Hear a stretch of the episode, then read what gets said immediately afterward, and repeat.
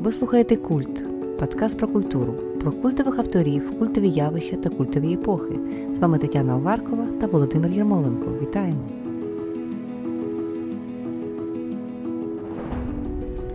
Сьогодні ми говоримо про барокко, добу, коли темрява не менш важлива, ніж світло, коли озаріння не менш важливе, ніж пропорція, добу світу як театру і театру як світу. Барокко у мистецтві, літературі та філософії це кінець 16 і передусім 17 століття. У музиці епоха бароко доходить до середини 18-го. Це доба найбільш неймовірного скульптора Риму Джан Лоренце Берніні і художника-злочинця жорстокого контркультурного та геніального Караваджо.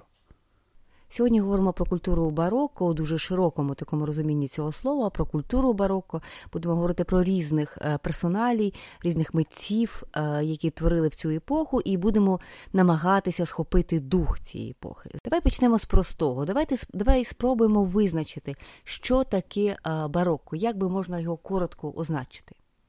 Ну, я думаю, як для кожної епохи це дуже дуже складно. Так? Ми принаймні можемо говорити про хронографію, так? то культура бароко це, умовно кажучи, культура від кінця 16 е, століття, наприклад, в візуальному мистецтві, кінець 16, особливо 17, все 17 століття можна говорити, що це бароко в певних, звичайно, регіонах, не всіх. І і частково навіть 18 століття. Якщо ми говоримо про музику, то це навіть більше кінець 17-го, початок 18 століття. так? Не забуваємо, що, наприклад, Йоганн Себастьян Бах він творив ще в 18 столітті. Але, як на мене, дуже важливо розуміти, що бароко, які його відносини з Ренесансом, звичайно, Ренесанс, епоха, про яку ми вже говорили, так, яку ми намагалися описати, оцей великий пафос повернення до античної культури і античного гедонізму. Як на це відповідає культура бароко, ця, яка пов'язана з епохою контрреформації, але також і контрренесансу. Я сподіваюся, про ці поняття ми ще поговоримо. І як вона, зрештою, змінює навіть карту Європи політичну, культурну, це дуже важливо. Чи можемо говорити про географію бароко? Також важлива тема. Ми говоримо про європейське бароко, але також частково, можливо, сьогодні зачепимо і українське бароко, адже це теж важлива тема. Зрештою, чи є країни, в яких оця барокова культура е, є більшою мірою присутня, виразна, очевидна, аніж в інших? Ну, я думаю, головною тут країною є Італія, без сумніву. Тобто тут важливо, що от Ренесанс це, звичайно, італійський, передусім італійський феномен. І бароко, можна сказати, це передусім італійський феномен, тому ми сьогодні з тобою будемо говорити.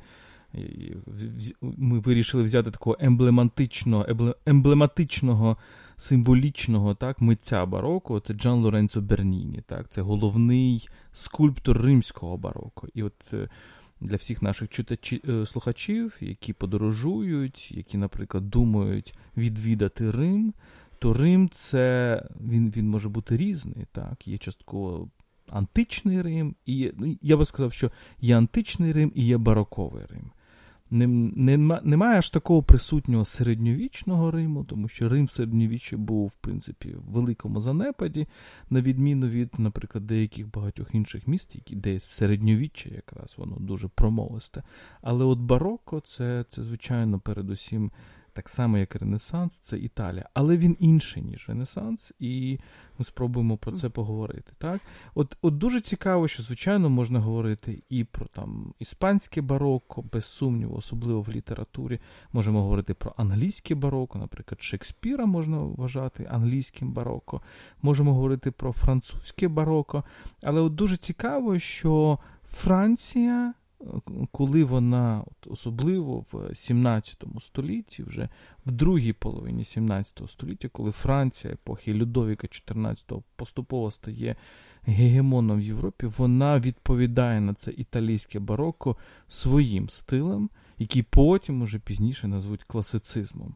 І оце теж протистояння Франції як нової культурної сили і Італії як традиційної старої культурної сили. Воно дуже цікаво. Це якраз протистояння бароко і класицизму. І це протистояння також буде відображено у долі самого Берніні, проект, е, скажімо, перебудови Лувру, реставрації Лувру, в якому йому відмовили, так тому що власне саме через ці причини. Давай все таки коротко означимо, окрім ми зрозуміли, так що бароко знаходиться в діалозі складному із Ренесансом, і далі буде е, знаходитися е, у діалозі з французькою культурою, але як би коротко означити, в чому основна суть, основний нерв власне цієї культури, цієї епохи. Ну, от можна підійти з різних боків. Давай спробуємо підійти з боку релігійного. Бароко неможливо помислити без такого поняття, як католицька контрреформація. Що таке католицька контрреформація? Це відповідь, власне, на реформацію, тобто на народження протестантизму в Європі. Не забуваємо, що на початку 16 століття маловідомий тоді німецький германський монах Мартін Лютер відвідав Рим. Це була епоха, якщо я не помиляюсь, ще ще навіть папи Олександра Боджа, але, можливо, можливо, вже епоха Юлія II Делла Ровере. І от він відвідає Рим, і, і для нього цей Рим. А потім це Рим, де де папами стали Медічі. Так? Це Климент, Лев і Климент. Та, Двоє пап Медічі. Медічі були банкірами в своїй природі, так, флорентійськими банкірами. І от для оцього германського духа, який шукав якогось благочестя, він раптом бачить цей Рим, де продають там індульгенції, де торгують спасінням.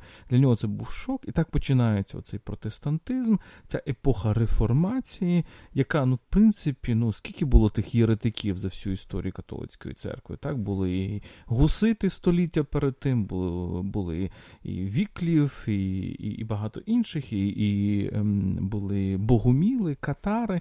Але оцей оцей момент, так, бо не забуваємо, що це 16 століття, це початок епохи книгодрукування. Книгодрукування тоді це було те саме, що інтернет зараз. Да? Набагато пришвидшилося поширення ідей.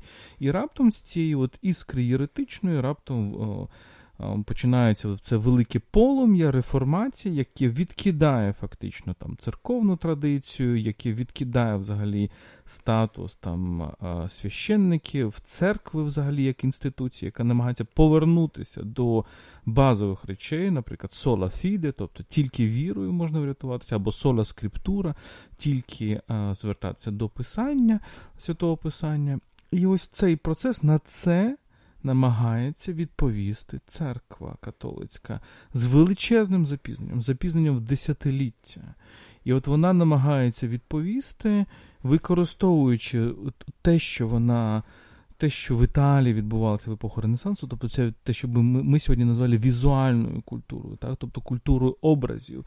Протестантизм Лютерові був культурою книги, культурою слова, ця католицька культура була культурою образів. так? І от відповідаючи на це, є спроба створити цю відповідь, ми би сьогодні назвали контрпропаганда, так?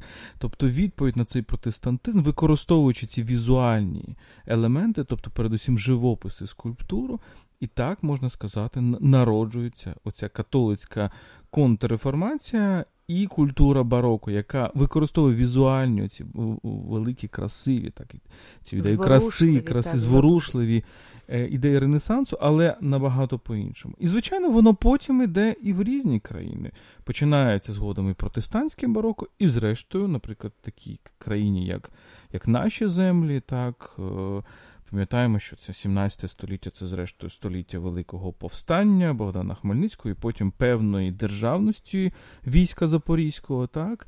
Але навіть і перед тим, в там, в епоху Сагайдачного, ще не на початку 17 століття, виникає оцей дуже цікавий феномен, або в епоху могили, Петра Могили, дуже цікавий феномен як православне барокко. так? Угу. Але тут е, варто звернути увагу на певну несиметричність цього діалогу поміж реформацією і контрреформацією. Повертаємося до того моменту, коли Лютер приходить у Рим, і те, що його вражає, це от власне декаданс, занепад, і занепад в першу чергу моральний, тому що те, що викликає його критику, це саме як ти сказав, це продаж індульгенцій, це те, що все можна купити, це те, що місто погрязло в розпусті і так далі. Тобто його головна ідея Лютера це ідея етична. І коли контрреформація намагається дати відповідь, вона відповідає е, естетикою на етику. Тобто вона відповідає новою естетикою, так, звабливою, примарною, химерною, дуже зворушливою, людською естетикою на оцю сувору, чесну, прямолінійну етику е, протестантизму. І тут дуже цікавий цей діалог, тому що він ведеться таке враження в різних е, площинах. Він апелює до різних от таких здатностей людини. Чи тобі так не здається? Абсолютно. І він до певної міри вічний, тому що дуже цікавий есей Умберто Еко, який я читав років 10 тому, але мені досі е, запав він на, на, на думку, тому що він тоді протиставляв, ну. Це там 10 чи 15 навіть років тому, 10, мабуть, так. Оце протистояння Майкрософта і Apple, воно ще не було таким, можливо, е, яскравим. Але були вже зачатки цього. І Умберто Еко каже: дивіться, ну Apple це акцент на візуальності, на візуальній привабливості.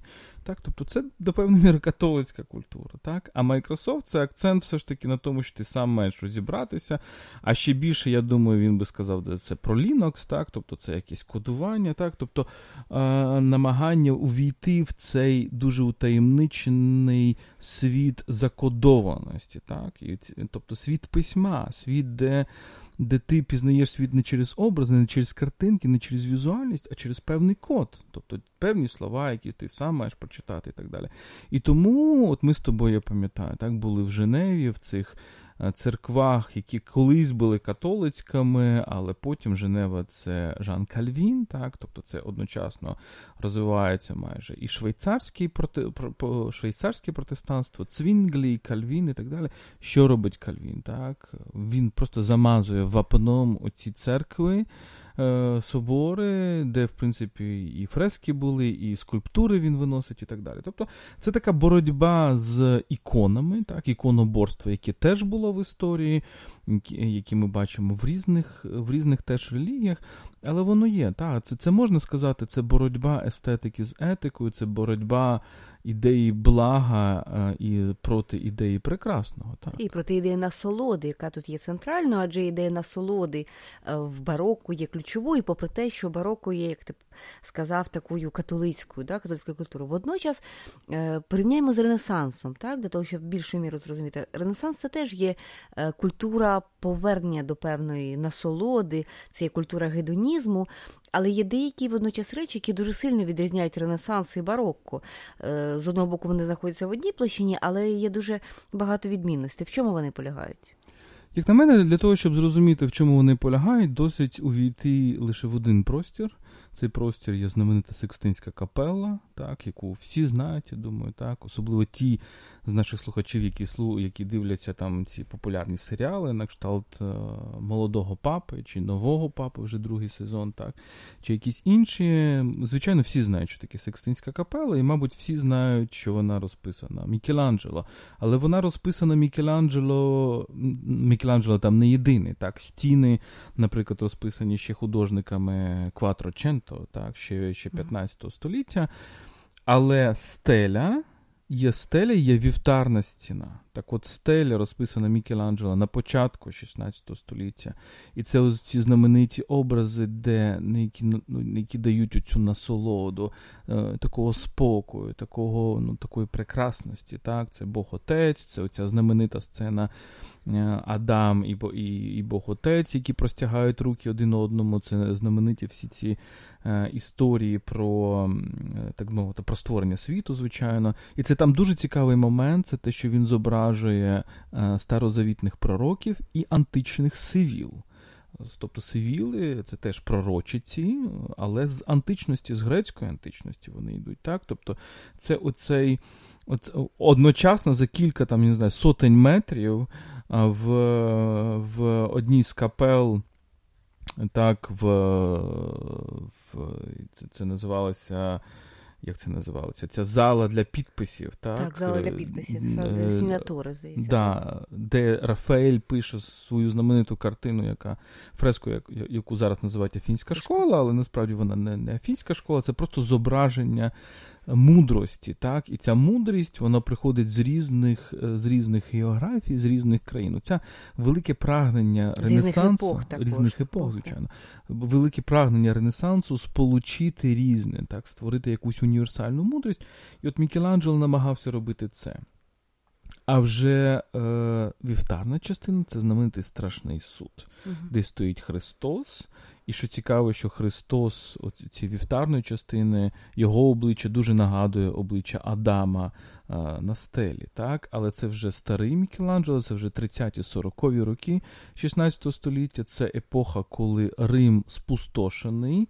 Ми можемо ще про це поговорити. Тобто це набагато більш драматична епоха, і можна сказати, що це точка початку бароко, набагато драматичної епохи, так? епохи, яка втратила оце відчуття гармонії, ренесансної гармонії. Так? Mm-hmm. І мені здається, це розуміння, що бароко набагато драматичніше, набагато трагічніше. І тому бароко це епоха, коли розгортається знову театр, так? і в Іспанії, і в Англії, і в Італії, тому що театр це мистецтво драми. так?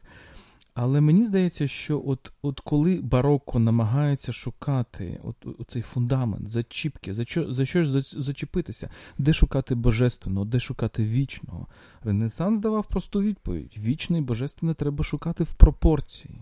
І саме тому ми говоримо, і ми з тобою говорили про епоху Ренесансу, що ця ідея пропорції, там mm-hmm. золотої пропорції, ця ця ідея Леонардо, ці ідеї там Леона Батіста Альберті і багато багато багатьох інших речей. У бароко вже цього немає. Він знає, він розуміє, що таке пропорція.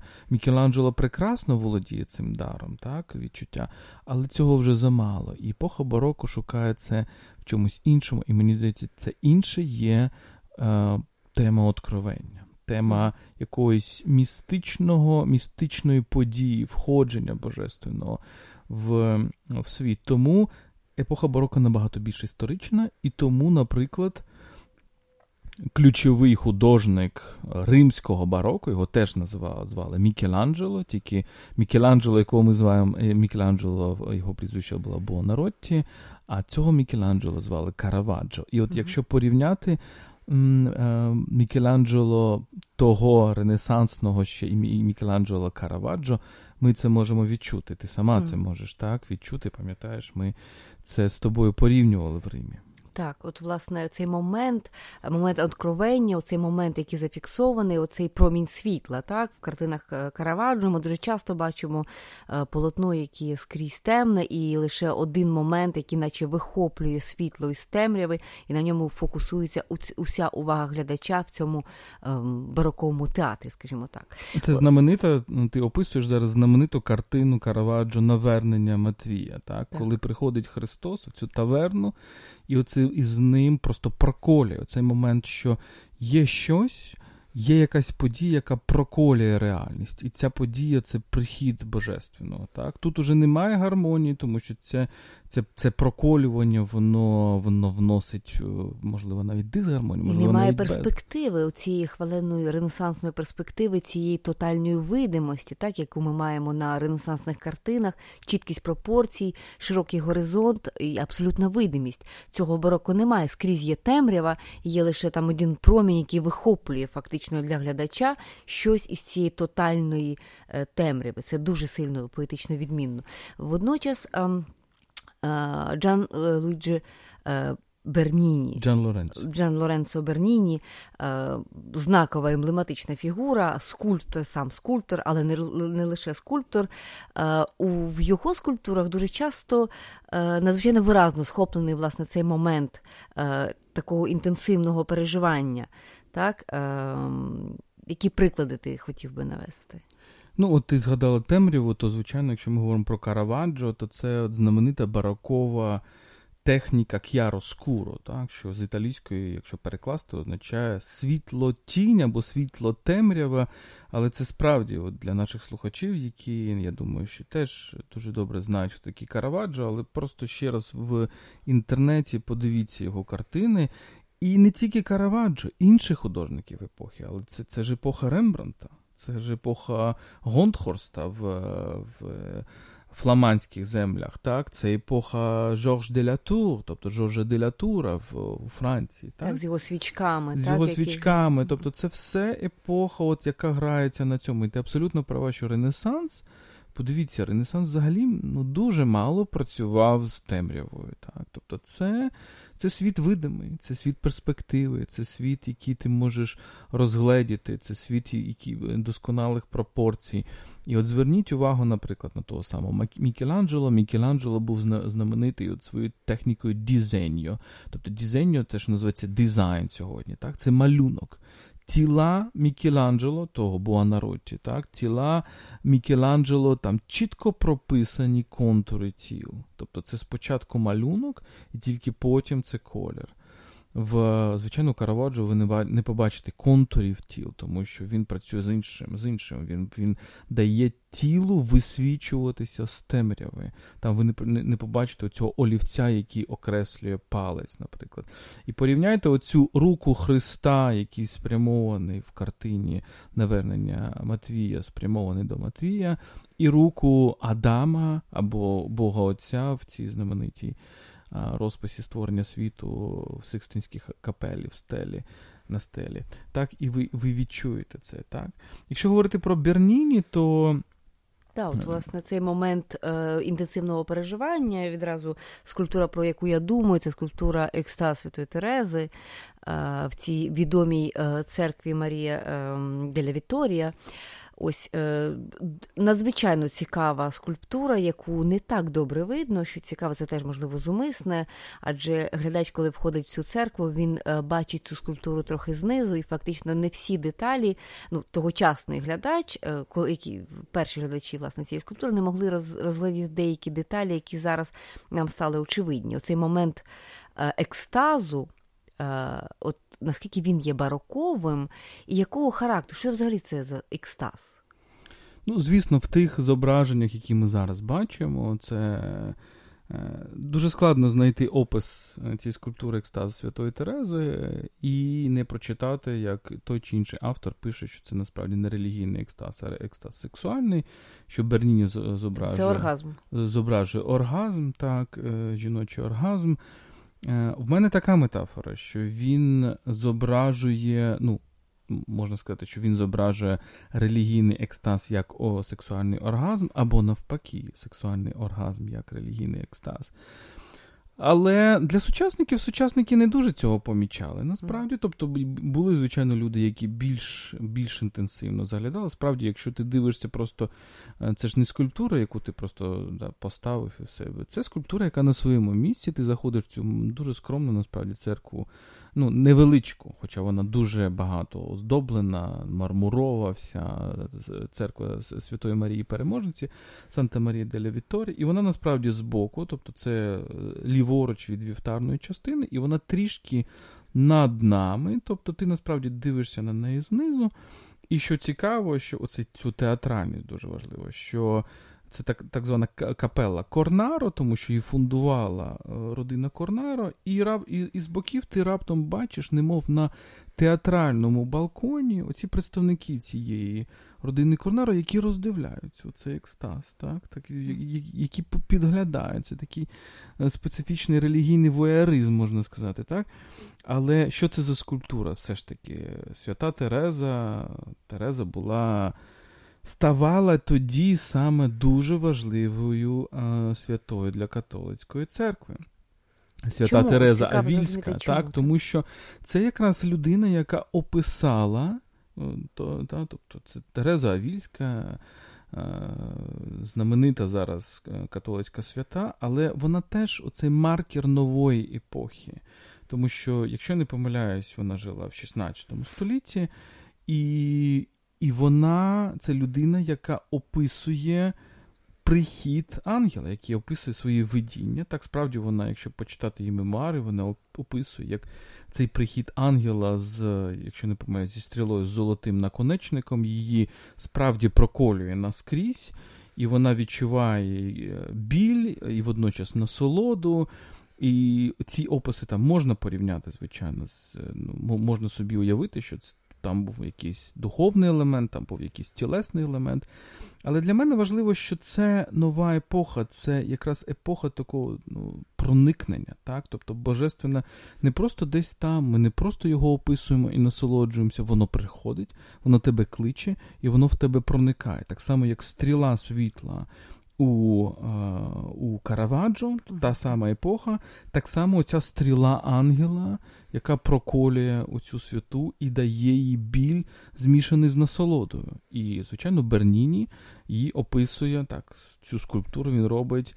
Е, цієї кармелітської монахині він робить, в принципі, молоду жінку, яка відчуває якусь граничну насолоду. Це якісь інші стосунки поміж духовним і тілесним в релігійному аспекті, очевидно, адже е, попередні епохи, так скажімо, якщо говорити про середньовіччя, це є е, історія про те, що духовне є важливішим за тілесне, і це історія про те, що християнство є е, так мовити, позбавленням тіла, тобто тіла не є важливим і так далі. А тут ми бачимо певну ну, еротизацію релігійного почуття. Це дуже нове, щось дуже нове. Еротизацію релігійну, але можливо також сакралізацію еротичного. Так? Тобто mm. я би пропонував дивитися на це з двох боків, тому що е, це знову ж таки головне тут не тільки оце обличчя так, е, юної жінки, яка, яка переживає якісь еротичні переживання або, або якийсь пік насолоди, тому що. Ми можемо подивитися на інші скульптури Берніні, наприклад, на е, скульптуру, яку він робить уже е, наприкінці життя. Це скульптура Лодовіки Альбертоні. І ця скульптура е, перебуває де?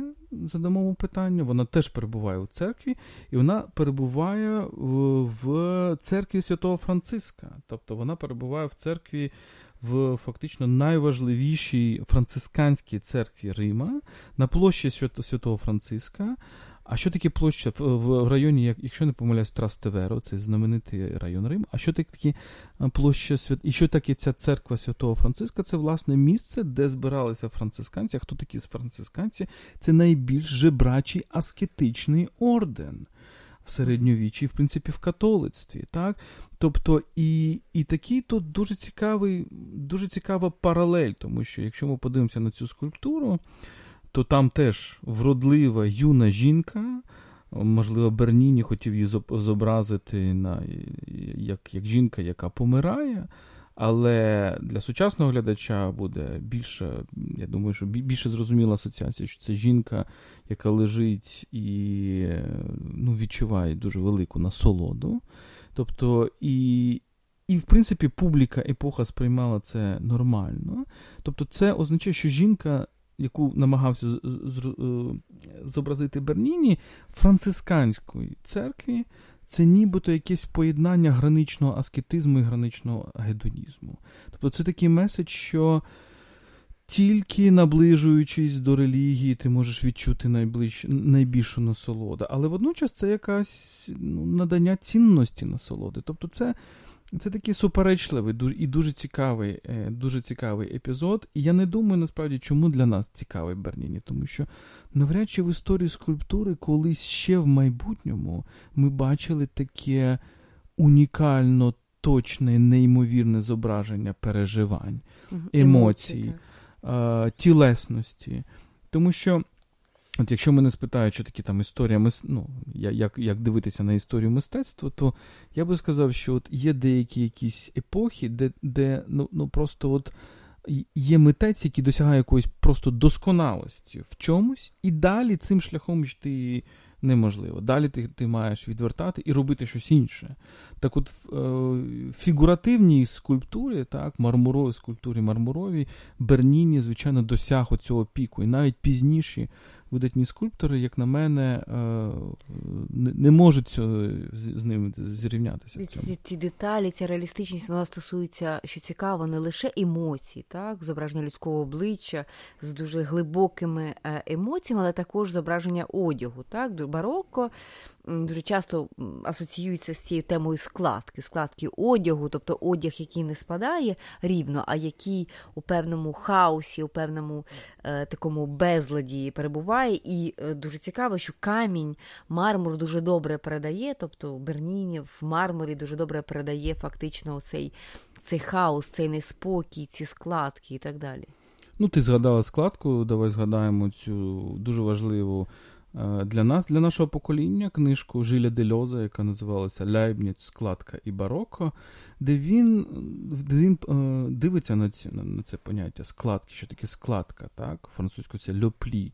Тобто, що таке? Це, це те, що ти складаєш те, що складаєш, і воно не рветься, і воно стає таким множинним, воно стає таким таким хвилястим, воно таке стає заплутаним дуже. Бароко це для нас, мабуть, асоціюється з такими дуже. Ну, не, не любов'ю до прямих ліній. Так? Це набагато більш така ботанічна естетика, так? тобто це звертання до таких вигонів. Так?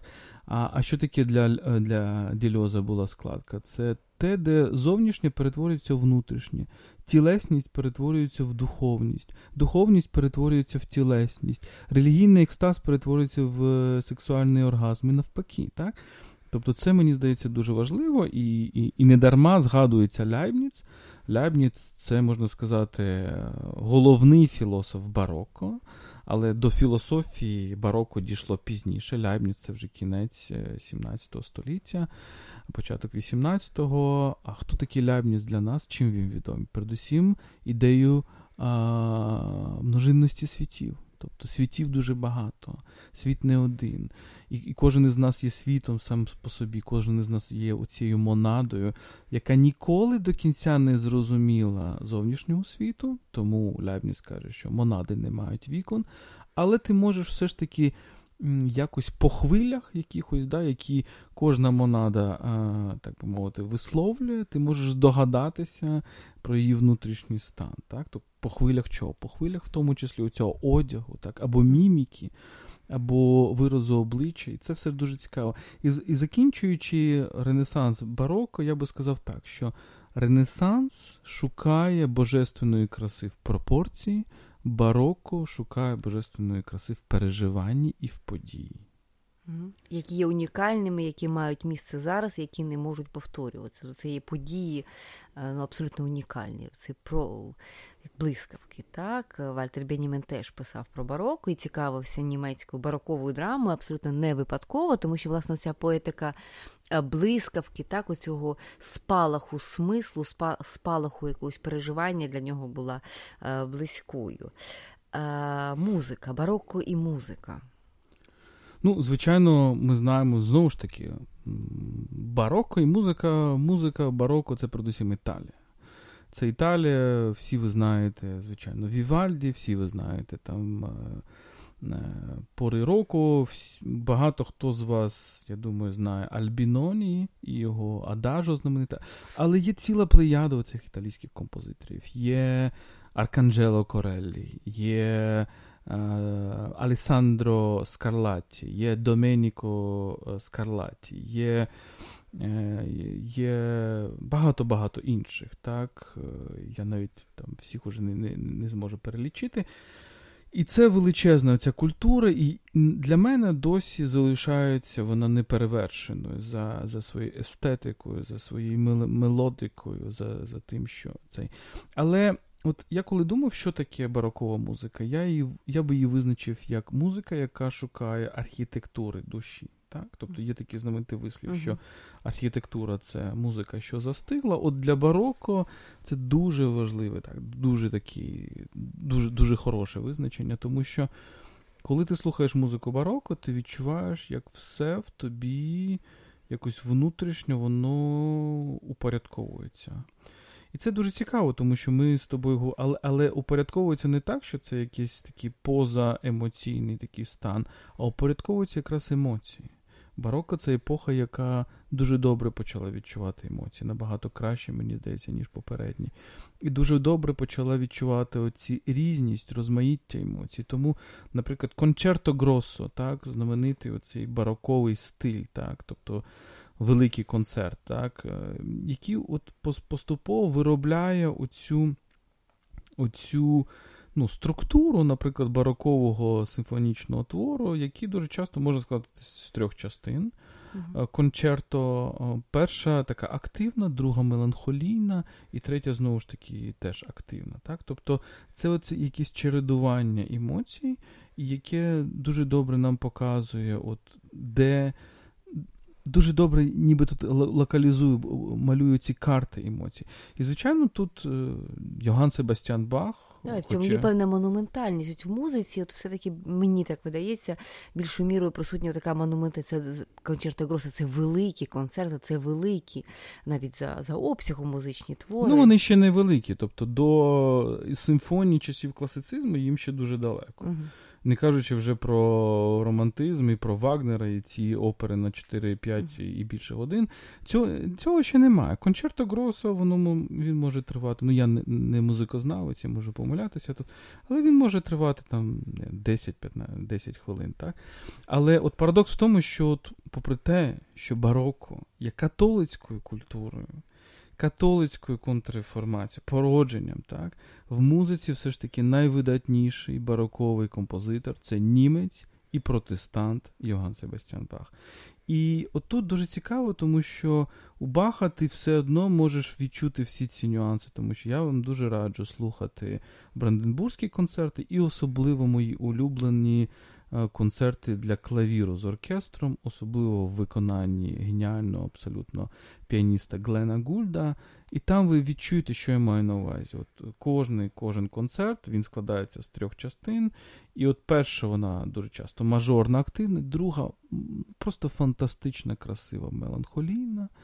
Тобто це це радість, потім журба, а потім знову такі такі, як, якась все ж таки радість. І коли я думаю над технікою Баха, ну, звичайно, це поліфонія, так, тобто це ця ідея, що що таке полі... От ще один е, момент для баро... Е, для розуміння бароко дуже важливий. Ми говорили про Ляйбніца і про множинність світів. так? От, Що таке поліфонія? Це теж ідея множинності світів. Але ідея того, що в цих множинних світах, попри те, що вони різні, є одні й ті самі емоції і думки, які проходять, і вони часто один одного повторюються. Звичайно, не не, не повністю, але вони все ж таки повторюють, вони віддзеркалюють один одного. І один із дуже важливих таких е, символів бароко це дзеркальна кімната. Так? Mm-hmm. Її ще в епоху Ренесансу вигадали. І, наприклад, в Римі, якщо ми, ти заходиш там біля, пам'ятаєш, біля біля біля Порто Ді Пополо, там є музей Леонардо, ну, такий віртуальний, і там є оці дзеркальні кімнати. Тобто це ще Леонардо, так в епоху Ренесансу експериментував з цим, але бароко це просто доводить до якогось такого мистецтва. Так? Тобто ти заходиш в певний простір і ти бачиш безліч дзеркал, де ти відображаєшся, і ти бачиш себе з різних сторін, з різних ракурсів, світ навколо себе. Поліфонія бахівська, оце ось це. так? Це дзеркальне відображення. І водночас це постійно, от якщо ви слухаєте Баха, ви це ви це помітите. От Він він це немов кружляння нот навколо навколо важливих якихось нот. Там томіка, то, тоніка, субдомінанта, домінанта. Це постійно кружляння, обертання. Так? Тобто це складка. Це та така сама складка. От те, що ви бачите, оці візерунки, які завжди уникають прямих ліній, але вони не, немов крутяться навколо них. Це Бах те саме робить з музикою. Тому оця паралель музики і візуального мистецтва, вона без сумніву є. Надзвичайно цікаво.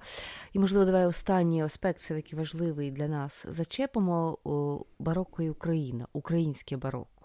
Дуже часто можна почути про барокко козацьких часів, про так зване козацьке барокко, яке є, звісно, реплікою в цьому такому європейському діалозі. І тут е, цікаво, якою є відповідь України, якою є рецепція України, власне, цієї поетики барокко, і чим характеризують, якими є основні ознаки українського барокко. Це дуже цікава тема. Є у нас прекрасні спеціалісти. Ми не хочемо забирати в них хліб по українському бароко.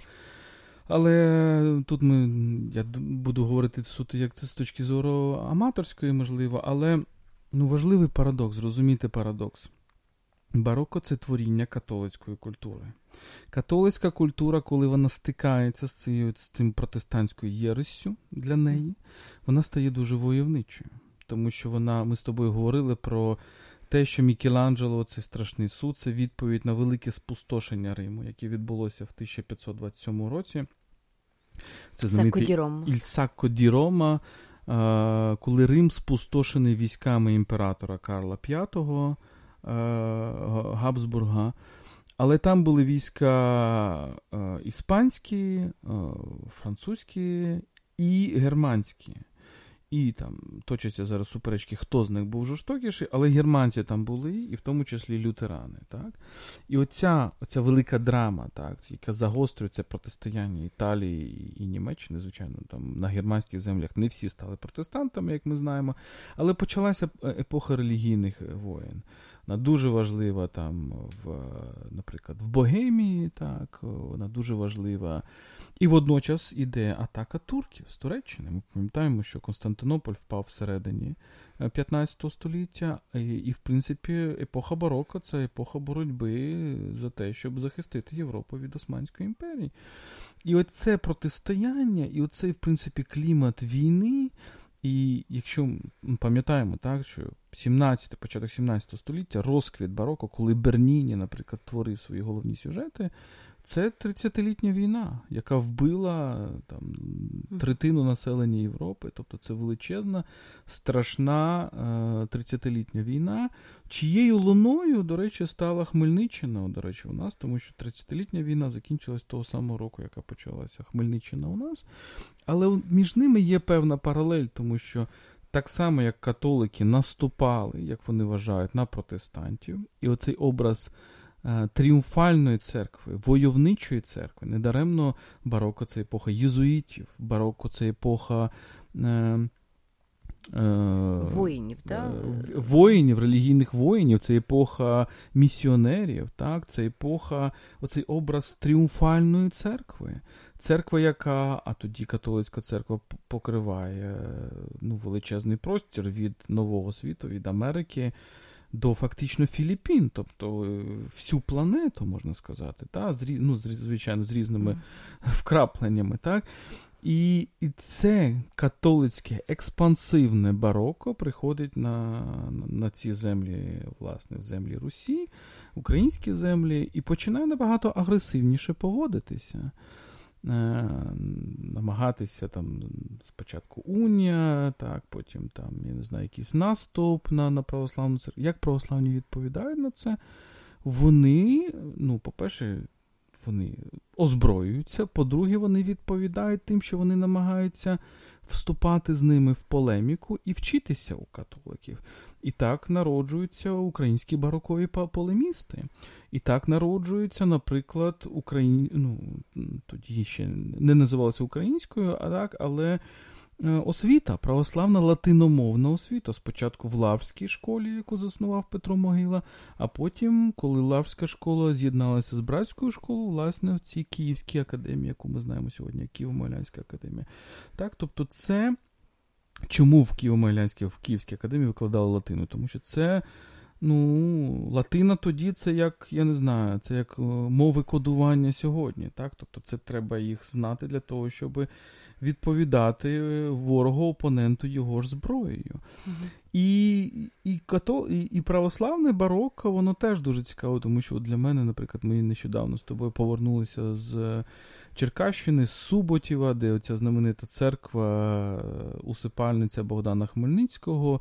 І оцей, мені здається, такий образ, так, такий лаконічний, е, лаконічний таке православне бароко, але ми можемо відчути там сліди римського бароко. Так. Вони дуже присутні в цьому в цьому фасаді і так далі. Тобто, оцю якусь паралель культурну, так, від Рима до до, до України ми до можемо простежити. І як на мене, от я собі себе зловив на думці, наприклад, коли ми рік тому з тобою були в Богемії, власне, в Чехії, так, що чеське, богемське, так, бароко, а там теж це була. Це теж дуже цікава історія, тому що це не нащадки гуситів, так, і це теж боротьба католиків проти гуситів, і також проти е, протестантів богемських, е, так, то от От простежити архітектурні, можливо, це хтось зробив, простежити якусь континуальність архітектурну баракової архітектури в Богемії, баракової архітектури зараз в Україні. Не просто порівнювати, наприклад, з римським бароко, або там з з тим, що італійці на кшталт там Растреллі робили так, в, вже в Російській імперії, там і Андріївська церква і так далі. Так? Але дивитися, як воно по-іншому йшло через Центральну Європу, через через там польські землі і так далі, через богемські землі. Оце було би дуже цікаво. Дякую, Володі. Надзвичайно цікава розмова. Поговорили і про архітектуру, і про музику, і про скульптуру, і про загалом поетику барокко. Дуже сподіваємося, що нашим слухачам було цікаво і що ви далі будете продовжувати відкривати для себе цю дуже цікаву культуру. Ви слухали Культ, подкаст про культуру. З вами були Тетяна Гаркова та Володимир Єрмоленко. Не тікайте, не підписавшись на наш подкаст на Фейсбуку та Саундклауді. І до зустрічі на культових темах.